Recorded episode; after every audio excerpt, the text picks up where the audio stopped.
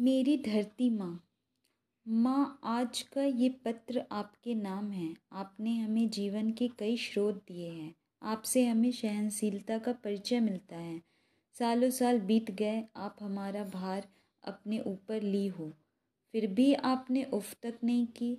माँ की परिभाषा ही त्याग और सहनशीलता है।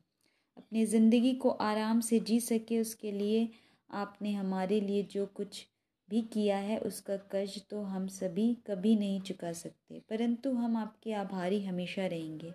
वैसे तो बच्चे अपनी माँ को धन्यवाद नहीं बोलते, फिर भी अपने मन की भावना को शब्द से अभिव्यक्त करते हुए, माँ, तुझे कोटि कोटि धन्यवाद, मेरा प्रणाम स्वीकार करो। गम और खुशी का कनेक्शन चाहत से है।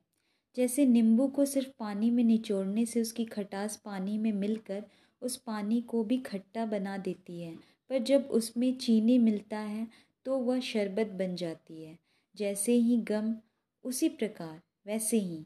गम भी एक नींबू है और चीनी खुशी, और जब ये दोनों चाहत के पानी में घुलते हैं तो ज़िंदगी बन जाती है। धन्यवाद।